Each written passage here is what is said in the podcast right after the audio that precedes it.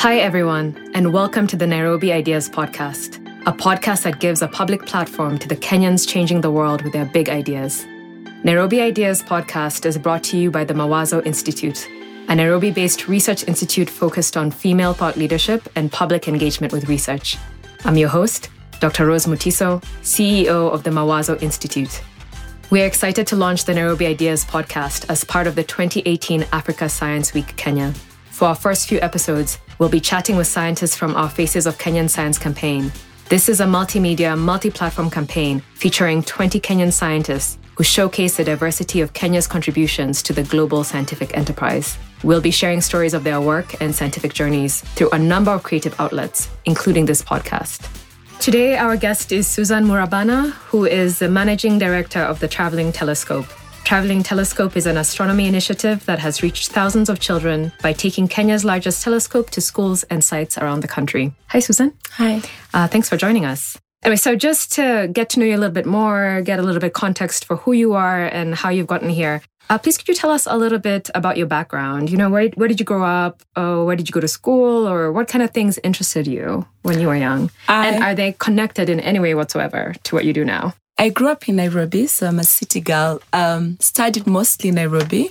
Loved all my subjects, so I enjoyed every bit of my school life. 844? 844, yes. You're a rare breed because I don't know, I must have gone to a different 844. I went to a boarding school in high school and didn't really enjoy the boarding life of it. Mm-hmm. But I never really, not liked this subject and like the other. I really loved maths, I loved sciences. And then I ended up doing a degree in economics at Catholic University. Uh-huh. And I did a degree in economics and sociology. And while I was studying that, I was invited to join a group of young travelers from around the world. And through that, I learned much more than the economics and sociology I was learning. What is this group of young travelers? It sounds like some kind of, is this a cult? So, please expound. So the group is called Cosmos Education. And at that time, in 2001, they had traveled across Africa teaching science. What sparked that was that there was a total solar eclipse, a totality in Zambia. And the founder or the leader of the group, Kevin Hand, wanted to teach, science using that. So everyone had experienced this huge celestial event. And he was using that to talk about, simple science concepts. That's really cool. And that's what gave back to the group. So the group reached Kenya and I was invited to join them, not knowing what they were doing. I just thought they were travelers. They were like, we need an economist to do some projections. No. My uncle was like, there are people here traveling, and I was on my long study break. And it made sense to, go and explore. And so before this, you had no interest in astronomy in any of that. I remember in primary school, we had, to look for the plow in the skies, and I struggled. I still do. Came back to class and they're like, yeah, we saw it. I didn't see anything. That was it. I knew the science. I understood the science of rotation and revolution and all, but the practicality of seeing things out in the sky at night were not,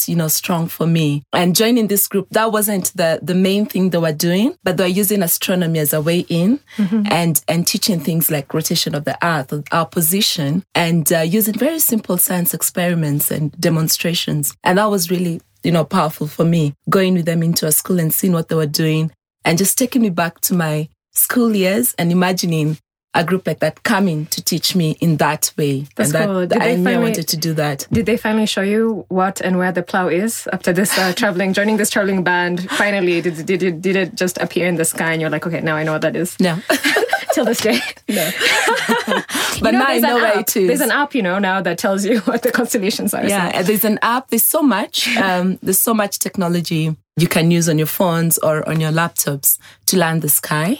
Mm-hmm. And I have learned the sky a lot since then, so it's a different story. How did you make the pivot, though, more permanently from joining a traveling band of astronomers to what you're doing now, founding Traveling Telescope and continuing that work of kind of educating kids and the public about astronomy? Like, what are the steps in between these 2 points? So I finished university, went and worked. I got a job. And everything was okay. And every year I take a month off work and travel with this group. So every summer they'd come to Africa and we'd travel across Africa. And where are they from, actually, this group? Most of them were from the US, so Stanford University at that time, and then the UK, Oxford University, Cambridge University. So it was a very diverse group. And the idea was to have locals to serve as role models. And we did serve as role models to young kids. And I remember receiving letters from boys and girls saying how much it changed their lives. And as a young 20-year-old, that was deep, you know, how am I changing your lives? But we also got inspired by the group because at that time, most of them were doing their PhDs. Most of us had just finished our degrees. So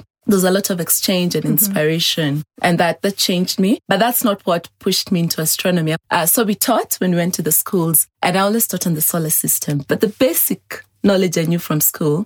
And then moving forward, I was invited to join a program called Global Hands on Universe. And this was like proper astronomers, scientists, trying to bring the data to teachers and to schools. And I had to learn astronomy. I had to operate a telescope for the first time. I had to get kids to look through a telescope. And that has been the journey. So I really wanted to get into astronomy after going for an eclipse in Ghana in 2006. There was a total solar eclipse, so about 4 minutes of total darkness, or 3. That's a long time during the day to have darkness. That's amazing, yeah. But also, there was a theme, and the theme was African cultural astronomy. And at that time, I hadn't connected astronomy to, you know, us or the traditional methods. Okay, so methods. Before it was this, guys, come once a year, you do some exercises, and then you go back to your everyday life. Yes, but this time, which I really enjoyed, like going to schools and doing that. But then this time, it was that connection with astronomy, saying that it has existed for so many years, and every community has contributed to it. So,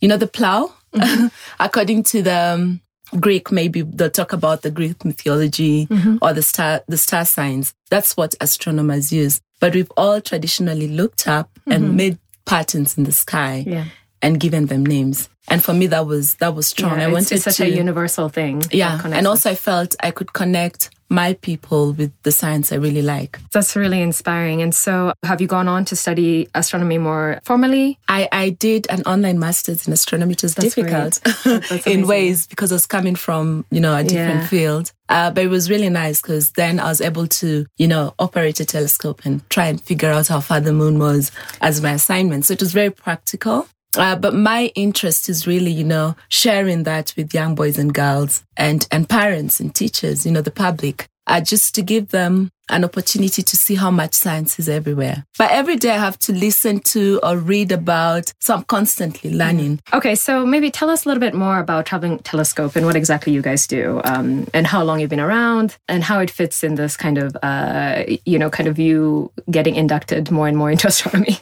So I kept doing my outreach and afterwards, I was invited to the US as a short-term scholar to learn more from the scientists and how to deliver it to teachers or to schools. And when I came back, all the hard work I had done had died. So I really wanted to have something sustainable that was more Kenyan, but still with all this collaboration. And at that point, I met my husband who... It's not a long story. Is he also an astronomer? He is also an astronomer and amongst many other things. Is there a dating service for astronomers? No. Like an online platform where you meet each other? No.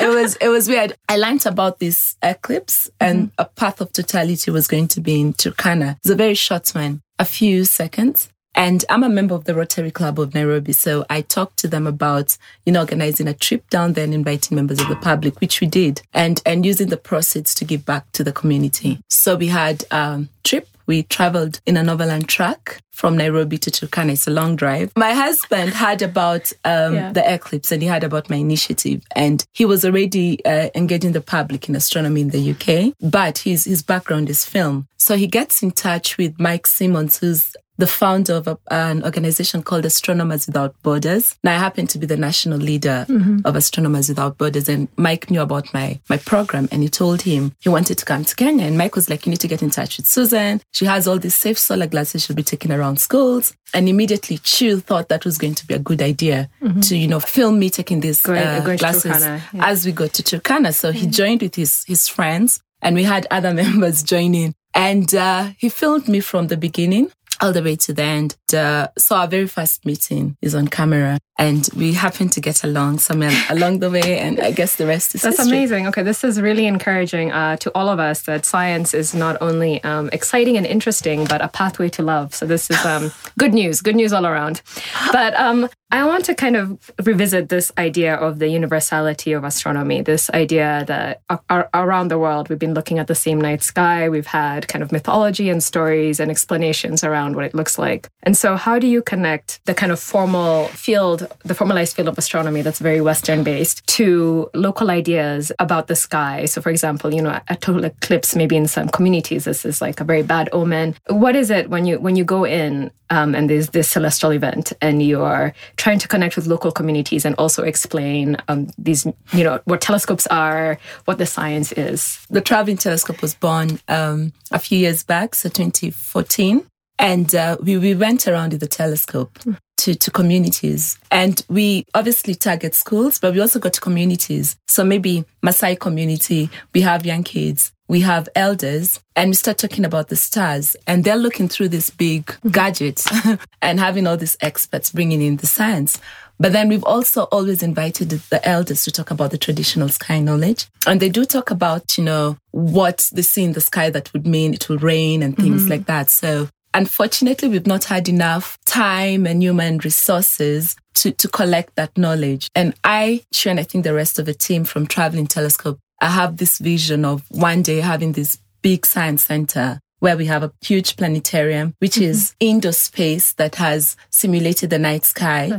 That's amazing. But then inviting, a huge international audience and inviting a speaker who's an elder from the community to talk about, the traditional sky knowledge, because we're losing those stories and we need to hear those stories. And that's something we can give back in terms of astronomy and our communities. Yeah, and kind of like building to the base of knowledge in the astronomical world. We have something to give. We're not just getting. Of course, now we hear all the time in Kenya and in Africa and all over the world that, STEM is important. Let's teach the kids, skill them up for the tech future and all of that. And I think often when I hear that, people are really just saying engineering, very kind of like practical subfields within science.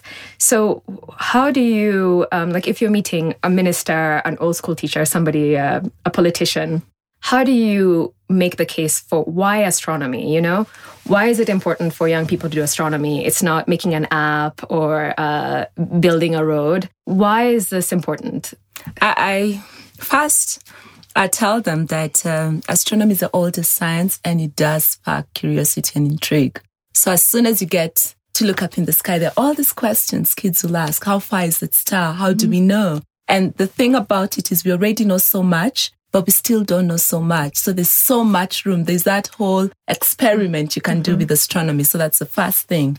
The second is bringing it back home. So you talked about engineers and all. Astronomy is a science of sciences. So you have this astronomers, figuring it out. You have the people who build the telescopes. They're engineers, the ones who make sure we get back the data. They're computer scientists. They have to create programs that would work. The ones who communicate to the public, science communicators, right? So you have the engineers, the computer scientists, you have the biologists who want to find out whether there's life out there, and the chemists who want to figure out what compositions these different objects are. And that technology is brought back on Earth. So, for example, if we look at our phones, we have cameras on our phones, charged couple devices. They stem from astronomy. Okay. So when we're taking our telescopes to space, we needed some way to capture images. And the film that we used to use, it was too expensive. So astronomers came up with an idea of how to make it cheaper so that we could get the images back. And that's where the charged couple devices, the cameras we have on our phones, come from. So there's a lot of technology that has its beginnings from astronomy. We're now using solar energy. We're getting energy from the sun. Yeah, and this is the how sun space is a star. Shuttles and everything and satellites have always been powered. Yeah, the sun is a star. We first start by taking this telescope to space and trying to power it. And then use that same technology on Earth. We are trying to grow food through a process called aquaponics. So you have plants and fish in this closed-loop system feeding each other from the outs. That's something that astronauts would have to do if they went out there. How do you eat? There's a lot of stuff that's addressing so many issues on Earth, like food security, that stem from astronomy. And our ministers should be excited about it because these are issues we face. This is really good. I think like when we try to kind of stem the natural kind of discovery elements of science, we're losing out so much because a big part of it is we don't know where this will lead. But when you follow the path of curiosity, the path of exploration, the path of discovery, you know, there's a whole world that awaits you. And that's one thing I learned when I got into astronomy. I didn't need to, you know, really study physics and forget about biology. I needed physics, biology, chemistry, maths, geography, everything. What about your econ degree? I hope that you're using it somehow. Yes, I am. I am a co-founder and the CEO of a company. Yeah. And I have to keep it running. Yeah. So I have to bring in revenue, market.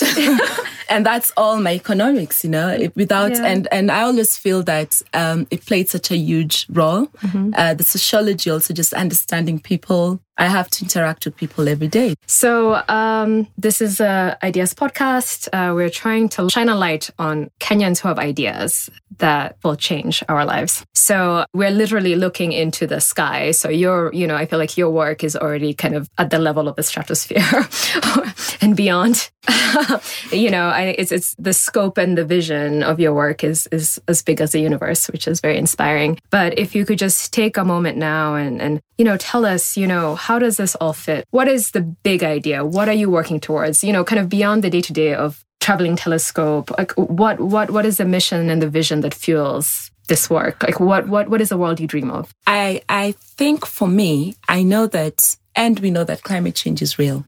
And I think it's argued that the very first environmentalists were the first people to land on the moon, because they looked at the Earth and saw the Earth rising. Mm-hmm. And they looked at it and they're like, that's our home. Every astronaut I have met has had the same feeling of looking back at the planet. First, they'll tell you, I looked for my country, I looked for India, But then eventually they look at our planet and they realize that's our home. So by looking up, looking at Saturn and imagining it's floating in space through a telescope, I hope we bring that back home. Mm-hmm. We imagine how unique our planet is and how we need to try and preserve it and take care of it, because right now the news is not good. Mm-hmm. We're destroying our planet and we don't have any other place to go to if we do. So our grandkids might not have the same luxury we've had. Mm-hmm. And by doing that, we hope that we'll make our Earth a better place. Oh, that's really inspiring. And I think it's really important, to remind ourselves of how, I think it's like the little blue dot. Yes. It's the phrase that we live on, and we're just one in a very large cosmos. So you meet these kids all over Kenya, in the rural counties, in the urban areas, and you get them excited about science and you show them the possibility in the night sky and you incorporate the elders and all of that, which is great.